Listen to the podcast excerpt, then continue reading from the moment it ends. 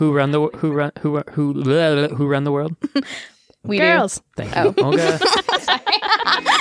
Ashley's totally listened to Beyonce before. Hello and welcome to Jesuitical, a podcast. It sounds so weird without new. A a podcast Just from the podcast. from the underwhelmingly young, modestly hip, and unassumingly lay editors of America Media. That lay part means we aren't Jesuits, but we work with them. Join us each week for a smart Catholic take on faith, culture, and the news, often over drinks. I'm Ashley McKinless, and I'm joined by Olga Segura Hey guys. and Zach Davis. Uh, happiest of Wednesday to you, and a happiest of Fridays to our listeners, or whatever day you happen to be consuming okay. this podcast. Okay. How you guys doing? Great. Pretty good. Yeah, Pretty yeah, good. Yeah, Pretty it's high spirited Wednesday. been- Yeah, well, it's a busy time in America. is, we yeah. just uh, released this new study on women in the church, and it's a big deal. It's, It's, a, very big deal. It's Yeah. the first ever comprehensive survey survey of U.S. Catholic women. You would think that this like very important part of the church, you know, the church would want to know what they are thinking, but before we just kind of spoke in generalizations, like Catholic women think this, but we didn't really know what Catholic Right. women think, mm-hmm. and now we do. And they've been asked in like survey, like women have been pulled out of Yeah, they're more general yeah. surveys, mm-hmm. but there's never been a whole comprehensive one on Yeah. women. Yeah. Yeah, Which so we is cover things from like how often they go to mass to mm-hmm. their political leanings, um, and everything in between. And we should say that like we, it, it was not editors at America that just like were calling people uh, unscientifically Yeah. and asking, random, like, are you a Catholic woman? What do you think about this? No, we. You mean we- our Jesuitical polls aren't scientifically valid? Twitter the margin of error is too high, I think, to pass uh, high school statistics class. But um, we worked with a professional firm, correct? Yes. Uh, we worked with Georgetown University's Center for Applied Research in the Apostolate. Um, it's a very well respected uh, survey group. Uh, and so it was an online survey, went out to a representative sample. So it passes all the bars for what you want when you're looking for uh, statistically significant results. Yes. So who are we going to be talking to? Yeah, to so about this study this? actually just came out in our January 22nd issue, which is our Women in the Life of the Church. So we're going to be talking to Kerry Weber, who kind of spearheaded this entire issue and was very much involved in the survey. And she wrote a feature article in this issue. So we're going to be talking to her about some of the most surprising findings in the survey um, and about what it means to be a role model for Catholic women and what it means to be a Catholic woman in the church in 2018. So Yes. Yes, and we should mention that she is an executive editor Yes, here she at is an executive editor and I, I, I, am going to say a role model for me, like Yeah. very much a an boss lady for sure. Yeah, Yeah. definitely much what I envision Catholic female journalists to be. Yeah. So Kerry has come all the way down the hall to join us live in studio. Yeah, very exciting. And I'm really excited about this week's drink. It is an elderflower thistle. Why do you have to say it like that, Zach? Sounds like it is from Lord of the Rings. Um, but it's not. It's from Saint Germain and Jameson. So funny story about this. So Yeah. this recipe actually calls for Saint Germain and Scotch. And Ashley was sent out to uh, I had one job. Ashley was sent out to get the Scotch, and she came back with a bottle of Irish whiskey. oh, Ashley. And Ashley's like, "That's not Scotch." And I said, "No, believe it or not." Scotch is not like a misnomer, uh, a trick question. It's just, you know, I thought it was like Scotch tape. So, guys, because So I'm it's from Scotland, is what you're telling Yeah. me. Yes. Not, not, but not but your mistake has led to a great. New, Yeah, this is delicious. It's yeah, delicious. can you guys still. describe it to me? Because I'm still not yeah. drinking, so I need to live through you guys, um, through your descriptions right now. Um, it's like if you added a bunch of floury sugar to some Jameson. Yeah. Or if you were like me and you ate those little purple flowers that grew in like your lawn, tastes like that. Okay, you guys both gave me very Normal thing to say, Ashley. Thank you. Okay. All so right, cheers, guys. All right, but now it's time for Signs of the Times, the part of our show where we sift through the Catholic news of the week so you don't have to. Um, first, because this is dropping on Friday, we just want to give a quick shout out to all those who are at the 45th annual March for Life.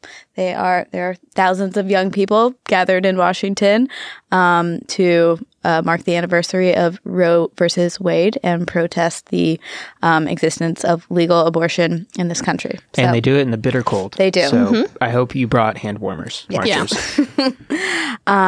but next, uh, Pope Francis is on one of his great foreign trips where he always makes news both either on the way there, on the way back. He gives his papal press conferences. And this year, on Monday, he was asked um, about his thoughts on nuclear war. And he said rather bluntly, I am truly afraid of nuclear war. All it would take is, is an accident. Um, so I don't know. I think of Pope Francis as kind of unflappable. Mm-hmm. I you almost know, want to be generally hopeful about Yeah. the world. So and to so kind of fact- hear him say like, "Yeah, I'm terrified of this," it's like, okay, this just makes me even more afraid. I'm kind of like, you're am." not supposed to tell us that. Yeah, Pope Francis, I look to you for like If something bad's about to happen, your parents aren't supposed to tell you about it. like you you put on a brave face and just, you know, carry on.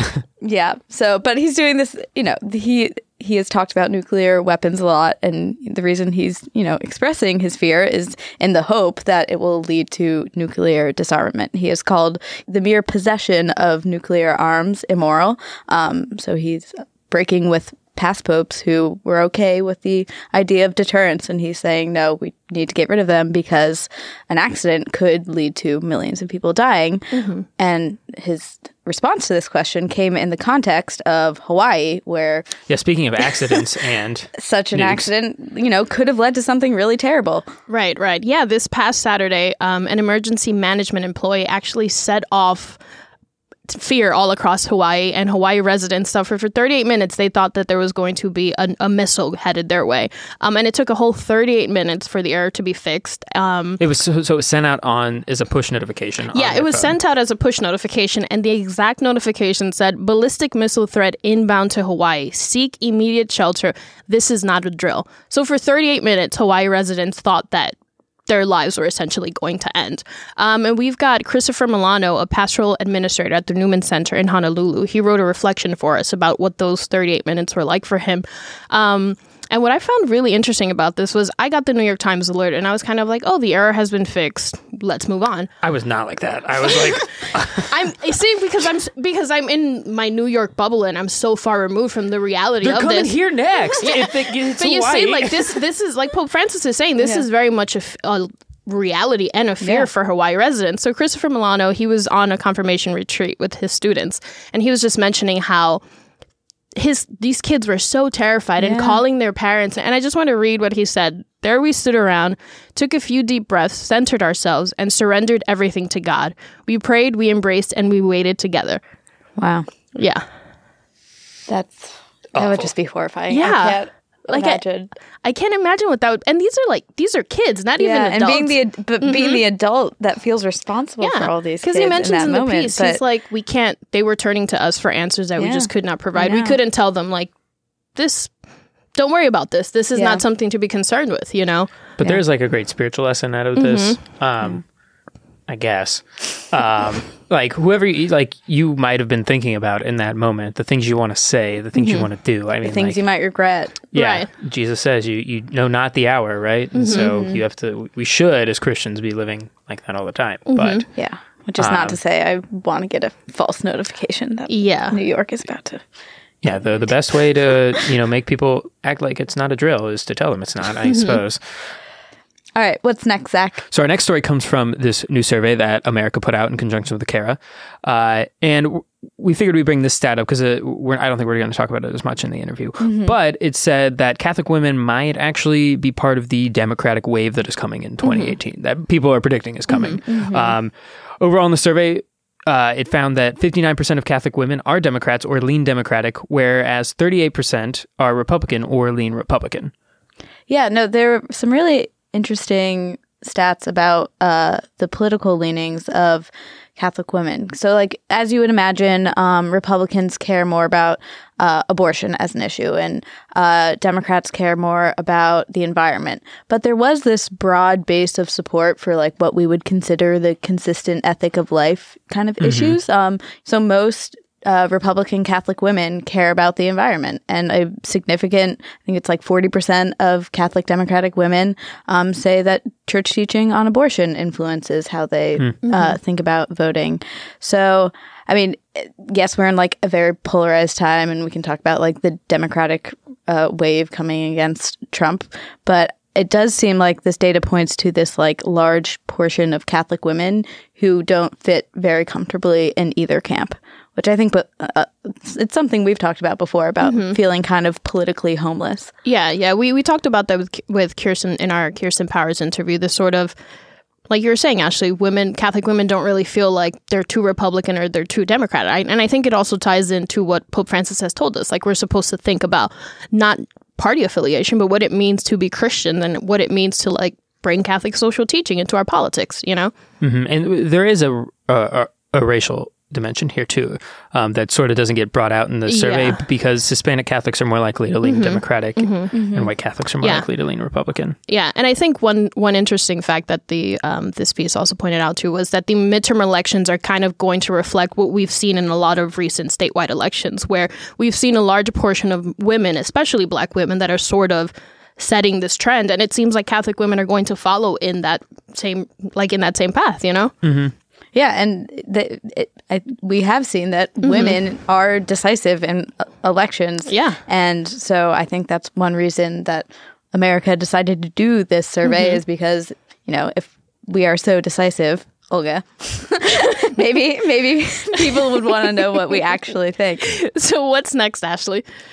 Um, so I watched a football game on Sunday. Wow. and I got really into it. It was the Vikings versus the Saints.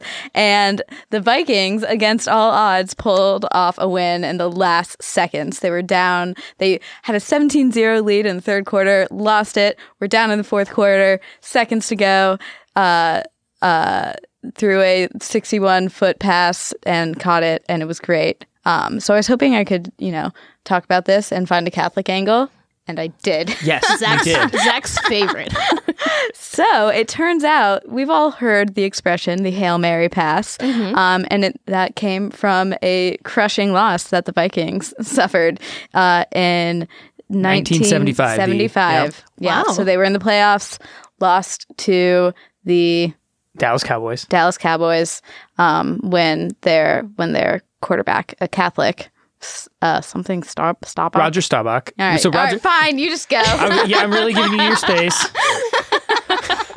go, Zach. Uh, so 1975, the NFC divisional playoff game. Um, Roger Staubach threw a 50 yard bomb to Drew Pearson at time it was expiring. There's like 30 seconds left. Um, so actually, this Sunday's Yeah, it pass was was even more, more, dramatic. miraculous. Yeah. Um, but that is where the phrase "Hail Mary" comes from because he, he Roger says he claims he he just said one right before. Um, The best part of this article, though.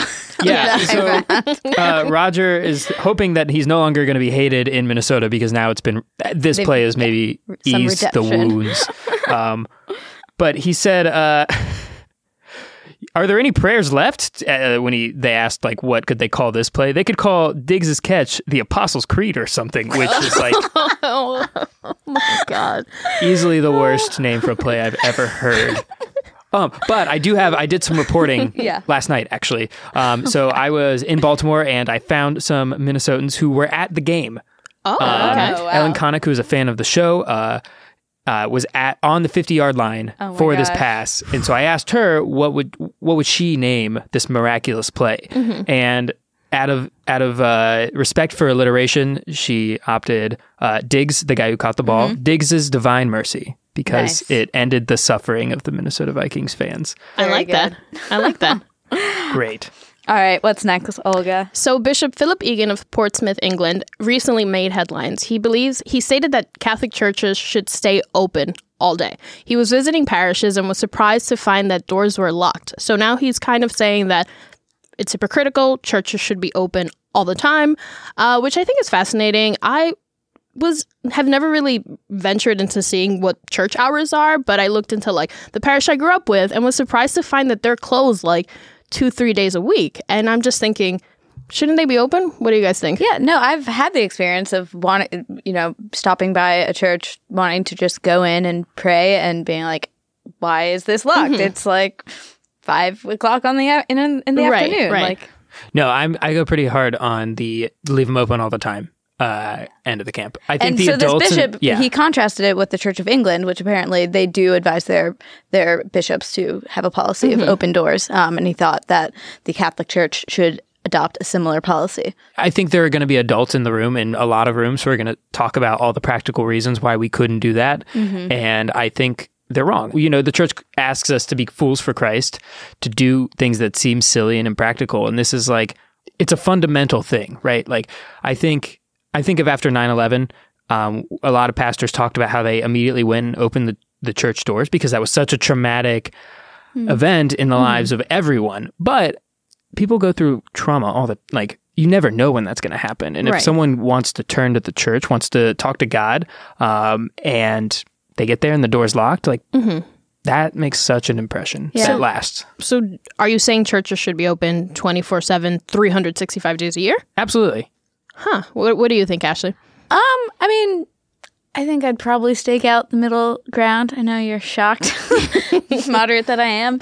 Um, but you know, the know, adult in the room you are uh, you know, I think hours that you are generally would you know an average person would expect to be able to go to a church and find it open. So you know, maybe like six to 10 or something. Um, because I think like some things we need to take into consideration is that, um, you know, there are, you know, just like practically speaking, like women who are probably going to be women or men, but probably women cleaning these churches after hours. And do they feel safe doing that if the door is open and they're, you know, in an unsafe neighborhood or you're maybe you're you know, insurance premiums will go up. And are those resources better used in your social ministries that are directly serving uh, people experiencing homelessness? So I, I, there is like a balance that I think you can strike um, of being a place of welcome for people, but taking into consideration the broken world we live in and that you know you're risking people getting hurt property getting hurt money being lost that could be used in a better way. Yeah but i really think jesus asks us to take those risks. I, I, I think of I don't know this is cheesy, but the scene from Les Mis where Jean Valjean gets you know led into this uh, this guy's home and Jean steals from this dude after he feeds him and gives him a place to stay, gets caught, gets brought back to this dude, and the police are like, This man stole from you. And he goes, Oh, no, no, no. He's an honored guest and he forgot this too. Um, I think that's the type of thing we're called to do. And like, just, I think this was all a pl- ploy for you to get to sing Les Mis. I won't. I'll keep people. Ah, there's so many two, four, six, so. There we go. there we go.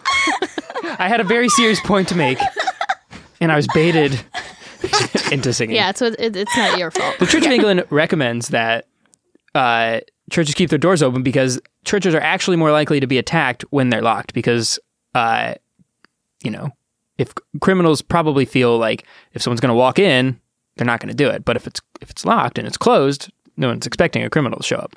But theologically, we require that a sanctuary lamp be lit all the time anywhere there's a tabernacle. And I don't know what the point is of having a, a sanctuary lamp lit all the time if people can't sit in the presence of God at any time. Because Jesus needs a night lamp. That, but also, I don't know. You said like not uh, church hours you would you would expect, so like at, like before 10 p.m. But like nothing good happens after midnight, and who do you need when nothing good is happening? Lots of good things. Jesus, that's true. All right, but maybe maybe listeners, you're in charge of a church. Maybe you're the one that locks the doors, and you have strong feelings about this. I'm imagining, uh, or maybe you've gone to a church and it's been locked. Uh, what do you think about this? Write us at jesuitical at americamedia.org.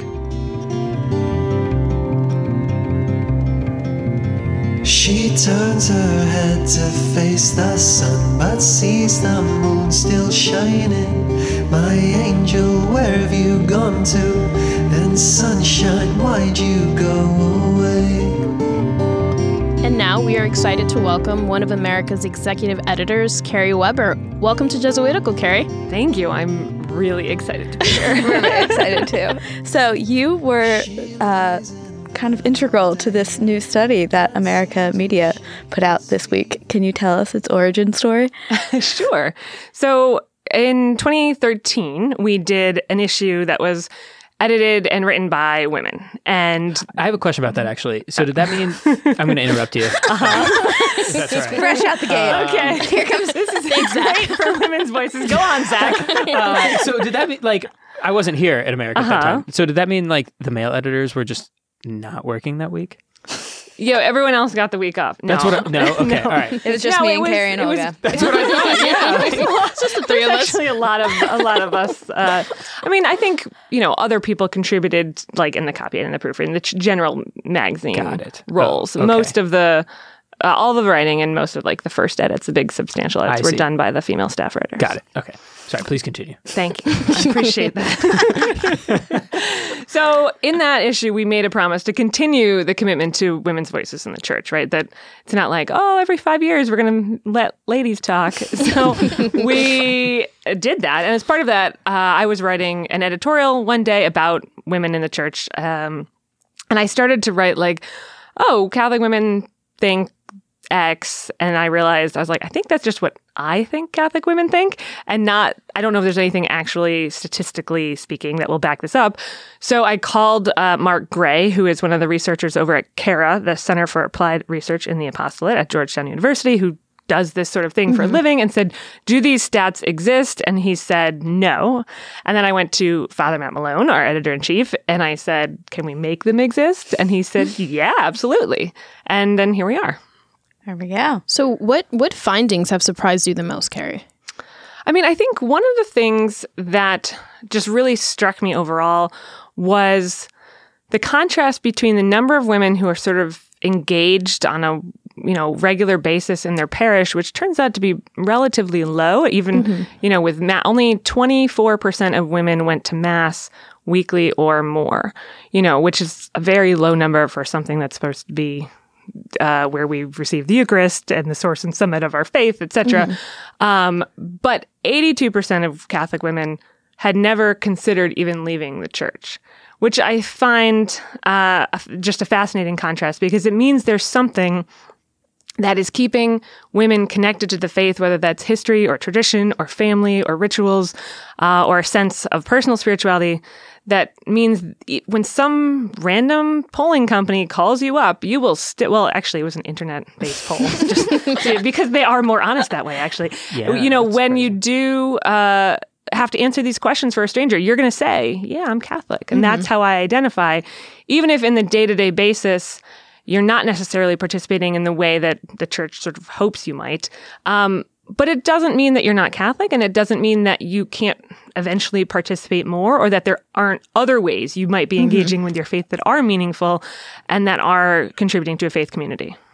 What would you say to those who might look at this study and say, um, you know, if you're not going to mass, you know, regularly and going to confession and having a Catholic wedding, then you're not a real Catholic. Which sadly is not a hypothetical. Yeah. If you, if you Twitter, I'm looking on you've been social looking media social lately. media, Yeah. Uh, I think when anytime we get into categorizing people as real Catholics or not real Catholics, we get into a very dangerous zone of trying to be the the final judge of someone's soul, and that's not our job at all. Uh, and I think that our role is to try to be a community and be that body of Christ to each other, and to encourage each other to uh, become more integrally connected to that community, uh, but to understand that at times people have been caused real pain by this community, by our community of faith, that, that people have reason that they might not feel as connected to the church or to God now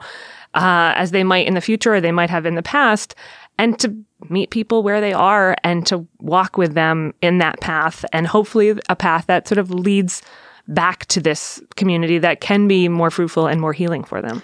Yeah, it all, it strikes me as so strange that people who consider themselves real Catholics and so presumably like believe in baptism and the indelible like mark it leaves on someone's soul Right. would like you know then just discard that because that thing I- you can't undo. Here's the thing: like you don't get to opt, once you're baptized, you don't get to opt out, right? You're you're Yeah. a Catholic. The church considers you Catholic because you have been baptized. You Yeah. may not have received all the sacraments to fully Mm-hmm. integrate you into the church as an adult and fully initiate you through confirmation, etc. But you're Catholic and you're on that path, and you might be at a different point than somebody else, but you're still there, and you're still welcome back, and you're still a child of God and loved just as much as anybody else, Catholic or not. Yeah, I dusted off my uh, catechism when I was preparing to like respond to people. Everyone's usual rituals before they go on Twitter. but no, and I was looking at the baptism se- se- part of it, and it was like there's a line: the whole ecclesial community bears some responsibility for the development and safeguarding of the grace given at baptism. So it's literally the church's job to save. There's grace there, and it's there whether they are going to mass every week or not. And the role of the church is to, you know, try to cooperate with that grace, not to mm-hmm. call them fake Catholics. help people to recognize it and where it is active and in the world in really wonderful and beautiful ways. So it's something you mentioned was that, you know, not going to mass is not ideal, right? Because this is where we receive the Eucharist. But mm-hmm. another finding in the study was that receiving the Eucharist along with helping the poor was one of the things that these women said defined their sense of Catholicism. Why do you think that is? Uh, it's well, I think hopefully it means that some element of our Catholic culture has stuck in, right? Like out of whatever, whether you've gone to Catholic school, or you've been raised in a Catholic family, or you knew a bunch of nuns at some point in your life, you've understood that at the core of our faith is the Eucharist and loving our neighbor as ourselves, right? And that's what those two things are, and that's what each of those things sort of feed into, right? If we come for the Eucharist, that we are then sent forth from Mass to go and serve others. And if we serve others, we're hopefully brought back into that community of the Eucharist, to the body of Christ in each other and at uh, on the altar at Mass that helps us to be better people, better Catholics, and better community.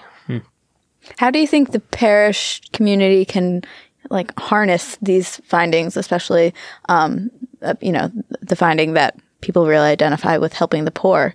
Is that is that an opportunity to re-engage people so that they do come back to the sacraments? Yeah, I mean, I think a lot of people are willing to engage in acts of service um, because they seem to be a little bit less intimidating than inviting somebody to. Uh, like Eucharistic adoration or something. And it's not to say you shouldn't invite people to both, but if someone has been away from the church for a while, it's it's sometimes for some people, right, easier to kind of come back in a, a way that seems like almost like a little bit more removed, even though it's just as integral, right? And, you know, my parish uh, in New Jersey is helping to sponsor a Colombian refugee family, and people are, um, volunteering to take them to the grocery store, to help them with their budgeting, to vo- donate clothes, all these sorts of things, give them rides to the doctor's office. And all these things are really integral to the faith and really integral to that sense of service and to that sense of community. And that ideally, you know, help to draw, draw people together to help someone, but also draw people back into that community. yeah. So, another thing, Kerry, that I found particularly interesting with the survey was that only 10% of women uh, stated that they had experienced sexism within the church. Um, did you find that surprising, or do you think there's sort of a difference in the way that people can define sexism? I think, especially in light of what we're seeing with the Me Too movement and all these scandals. Yeah, I was surprised because anyone I mentioned this stat to was also surprised. Uh, now, I think one interesting factor that you need to mention about this is that it is the question asked Have you ever personally experienced sexism in the church? And I think that personally is very relevant because there are some women who feel like, oh, you know, I, this, that, someone, so and so said that. You know, pastor is sexist, but he's never done that to me, and Right. so it doesn't. This question doesn't apply. Or they might feel that there's some sort of structural injustice, but that it doesn't affect them directly, so it's not personally applying. Um, and it could be that they just actually have not experienced sexism in the church, Right. which is great. Like ideally, it would be zero percent, right? So in some ways, ten percent is a great number because it seems way less than the population at large. On another sense, 10% of women have been experiencing sex- sexism by a group of uh, believers who are trying to treat each other like they're you know uh, they're children of god that's not great um, but what is interesting also is that unfortunately the numbers tend upward when you kind of take out subgroups of people who have gone to Catholic colleges, people who have gone to Catholic high schools, people who are more involved in parish ministry. S- The more involved people seem to be, the more likely it is that they would have experienced sexism. So, to some degree, if what your commitment is to the church is, uh, or the parish or the institution is, is a weekly mass or less than that, there are actually very few opportunities to experience personally that sexism in a, in a sense. Um, that's not a great selling point. We're not gonna be like, come to the church because for more opportunities for Right, sexism. right. Like that's not the goal. Um, it's not what the church is about. So that's that's the personal side of it. Is there anything in the survey about you, you mentioned the more like structural sexism? Um, what did the survey find about how people perceive um, it more generally the role of women in the church and in decision making? Yeah, so nine out of ten women basically say the church, their their their local parish, uh, does a very much or somewhat does a good job of integrating women into the parish community, which is great because women are part of the parish community, right? So that I mean, it's not like a major accomplishment mm. there in a sense, but it is in that we're glad that people feel welcome, and that is part of our goal when you ask women, you know, do you think the priest does a good job of integrating women into leadership roles or into decision making in the parish, the number goes down. Um, but on the other hand, it, the number is often higher among people who are actually very involved at the parish because I think they probably see that more often than people who are less involved. So there might be a, an element of perception there. Like people who don't go to mass as often or aren't as involved in a parish perceive that there are no women involved in the leadership or in the decision making roles, whereas the women who are actually present might they might be the ones making those decisions. I mean, like anyone who spends a lot of time in the Catholic Church knows that like women are keeping it alive on a day to day basis. Like they are. It, it, you wrote a feature article, um, which its title was "The Humble, Indispensable Women Leading the Catholic Church." You've probably never heard of, right? So in some ways, this is a, I don't know, isn't surprising, right? Well, one thing that I was surprised me about the data is that a lot of those roles that we see filled by women is actually filled by a, a very small percentage of women. So, like uh, when when we asked, you know, have you participated as a catechist or as a usher, et cetera, et cetera, the, I think the highest proportion was.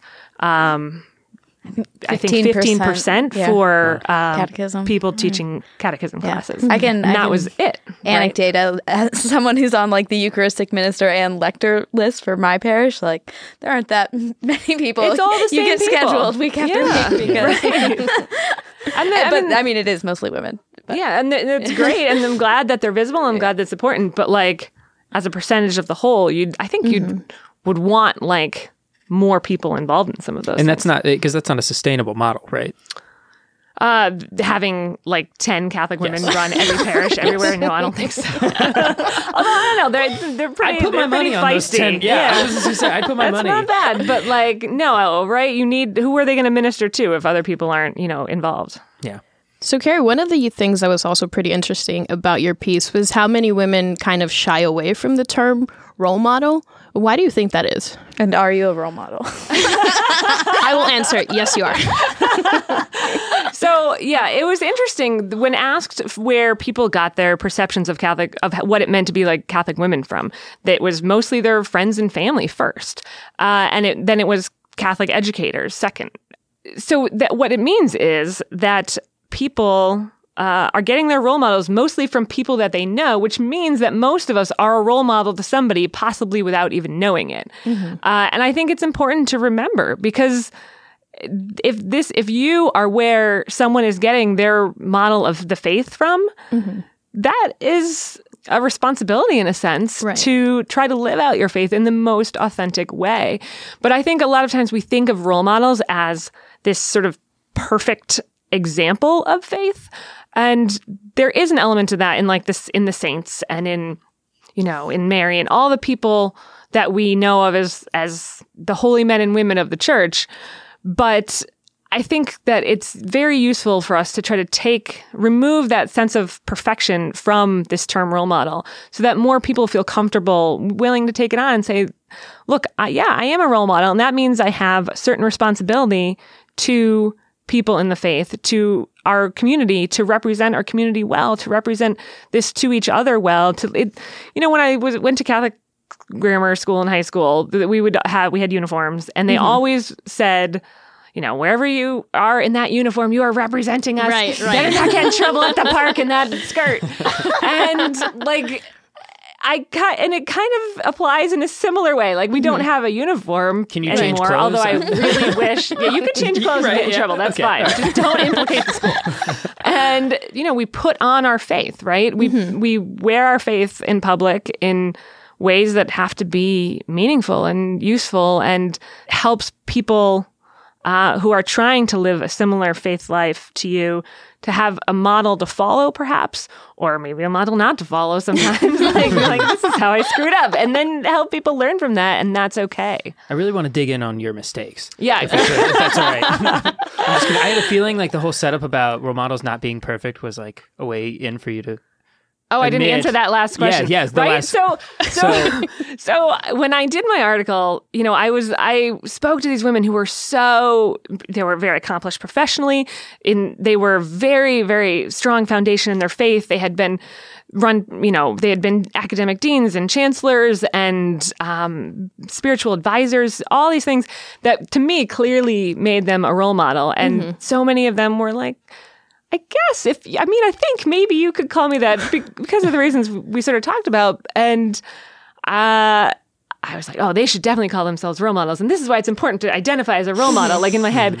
And yet I still have this, Yeah. I'm like, oh, I don't know if I want to say that I'm a role model. I was reading it and I was just thinking of my mom. I was like, my mom would like never ever mm-hmm. say she was a role model, and she was like CFO for Archdiocese of Washington, and so that's why I talk about her as much as I can because she, won't talk about herself. Exactly. And now, I don't think like my reverse proud parenting is going to be what turns around the church's like uh, public image when it comes to women leadership. I don't know. I kind of think it, in a sense, it does because I think there are people who think like, "What? Who do you, you know, look up to, Yeah. Mm-hmm. Ashley?" Like, there's no one for you to even say, and you're like, "No, actually, here's a bunch of people you may Yeah. not be aware of," and I think that's important. I think it's important to raise up other people, um, and not to force them to have to always Mm-hmm. do it themselves. All right, we have time for our one and last final question.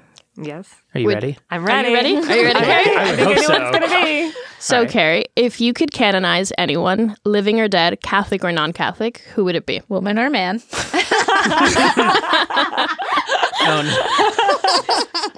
Uh, all right, I was I am ready because I was like, oh my gosh, they're gonna ask me this question. um, Catherine McAuley. She is the founder of the Sisters of Mercy. Uh, she lived out. Wait, I the assumed works she was mercy- a saint already. Right? You would think she's not. so if you need a miracle, pray to her. We're all about it with the Mercy Associates and the Sisters of Mercy. No, she's not yet. Um, she's on her way, but. Uh, she's not yet a saint, and she Mm-hmm. definitely should be. And she loved tea. She loved the works Oh, of mercy. She was Irish. Like there's all. She's this perfect person. Uh, and I, I just I adore so much of what uh, she is about and the way in which she lived out her leadership role as well. And so I think she should definitely definitely be canonized. When I think in your humility, you won't plug your book here, but I feel like I would like to. Um, you're all about mercy, right? Yeah, you are. Uh, You Kerry are. has a great book um, called Mercy in the City. Well, you're very kind. Um, and which Lent is coming up, and it was it was a Lenten project of It's doing true. all of the corporal works of mercy during Lent. So you guys should all buy the book and then do the works There's a blurb on it from Catherine McAuley. No. it's a kickback scheme, really. Yeah. Kerry, thanks so much for joining us. Thank Thanks you. so much, I'm really Kerry. excited to be here. Thanks, Kerry. You can find uh, the study we talked about and all the articles, including Kerry's article, um, in our January 22nd uh, print issue of the magazine. But you can also find it all online at americamagazine.org forward slash women.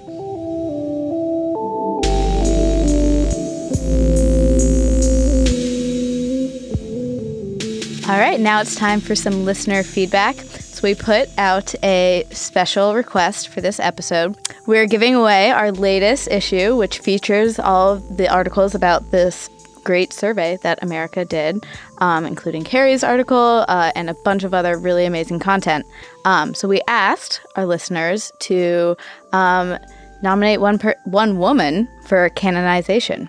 Um, so, we've picked a couple of the really great answers that we got.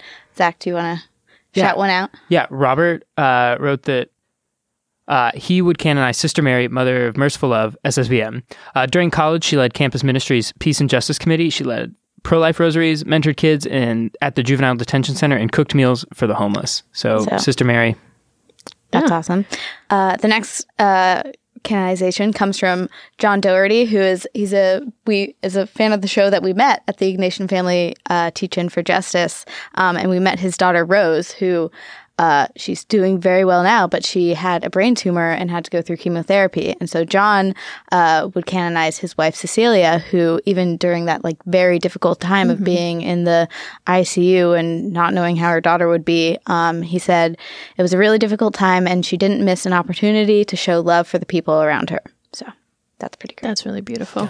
Um, Alyssa Roper writes in that she's from Australia and would like to nominate Sister Kathleen R- Williams, the Sister of Mercy, as the saintliest person she knows. She strongly supports others, especially women and lay people, who are doing the same by supervising them.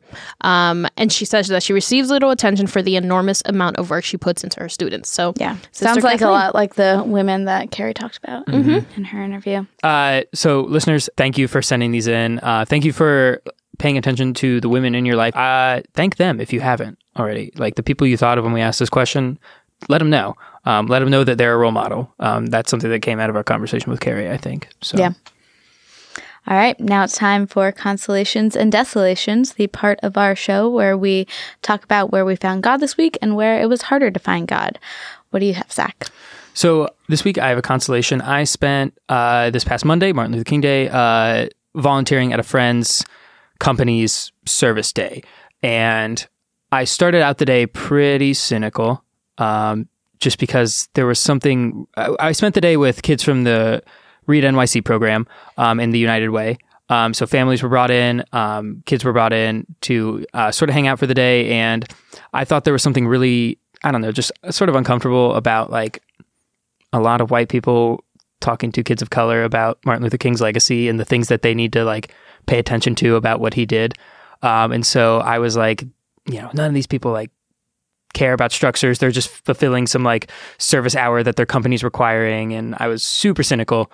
Um, and I sort of masked it in like my concern for justice and structures. And so I was not super present. Um, but then I got to hang out with um, one of the kids and just like spent the day coloring and making arts and crafts. And this little girl told me about how there was this like boy in her class that no one is friends with, and like she's going to resolve to be his friend. Um, is like part of the day, and it, it so it, the consolation in this is that I was brought out of my own cynicism, my own like self wallowing um, by this little girl, and, and and brought into the presence of God. Um, and so, and it reminded me that I actually don't do enough charity. And a lot of times I like mask my concern for justice or structures. And I say like, you know, like I don't need to do this person to person contact and work, um, in communion. And that's not the case. And so I was very consoled by that experience this that's Monday. beautiful. That's great. Yeah. yeah. What about you, Olga?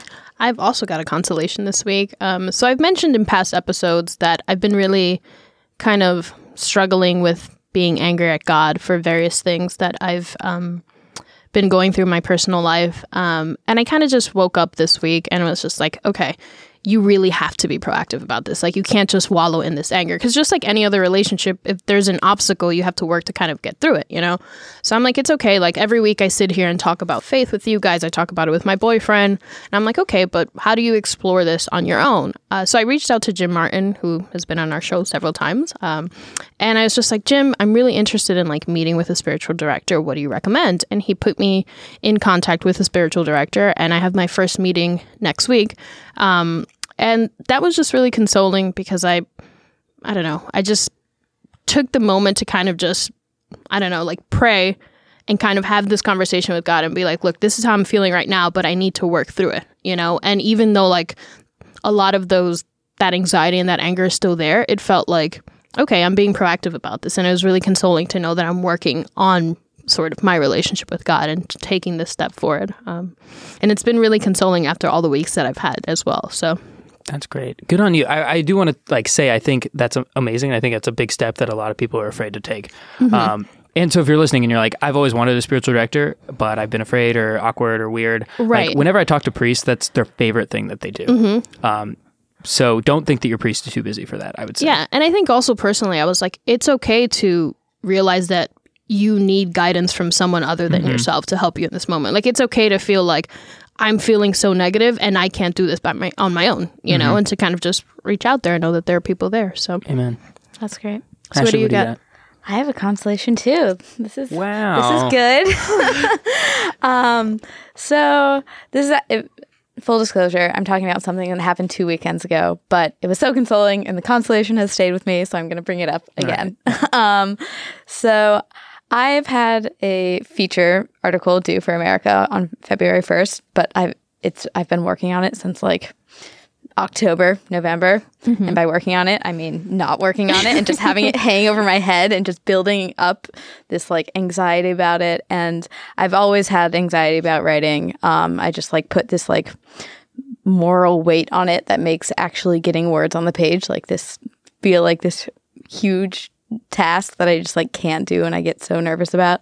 Um, and then on that I had sat down on a Saturday morning and I was just like I I need to I need to get through this somehow. Like I have to write something. The deadline is coming. And I was able to do that by really just like not making it about me. Like writing, I think we can all agree can sometimes be a very like self-centered endeavor where you're just like this is about me this is about me coming off as smart or informed or well like very poetic or whatever. Um, and i was finally like this isn't about me. There are these people that i've interviewed and i really want to tell their story. Um, and once i made it about participating in th- the act of creation instead of like just like being like you know the creator. Because it really i really was like seeing myself as like the creator of whatever this article or the god in this situation instead of just being someone participating and helping other people by telling their stories. And then once that weight was off my shoulder i could actually just like write. And i wrote like 3000 words and it was great. Um, and so i'm like trying to like stay in that mindset because uh, writing is technically a large part of my job, so I should probably not be so afraid of doing it. um, so that was consoling, just like seeing the my right place in this this uh, hierarchy of creation. So yeah, Amen. I, I admit my one takeaway is you saying that it was due in early February and you were freaking out about the deadline two weeks ago. That- that- that- I, I sort of lost. No, I'm kidding, I'm kidding, I'm kidding. no, that's true. All right, let's wrap. All right. Jesuitical is brought to you by America Media and produced by Eloise Blondiau. Our editor is Noah Levinson. Jesuit formation provided by Eric Sundrup, SJ. Engineering by Angelo Jesus Canta. Our logo is by Sean Tripoli. You can follow us on Twitter at Jesuitical Show. Please subscribe to us on Apple Podcasts or wherever you get your favorite podcasts and leave us a review. Yes, please. please, Please. please, please. It, it, How many times do we have to say please? spread the love. No, it really does uh, help us, you know, move up in those rankings, those mysterious Apple rankings of podcasts. um, so that would be great. Shout out this week to Foggy Dell and GGTG.3. Another fine- benefit, you get to make me say ridiculous words when Yeah, you whatever leave. you name your yeah. when you leave a review. But it is fine if we're number one in your hearts, but we really want to be number one in the charts. Uh, and send us your questions, feedback, cocktail recipes, and tell us where you found God this week at jesuitical at americamedia.org. For America Media, I'm Ashley McKinless with Zach Davis and Olga Segura. We will see you next week.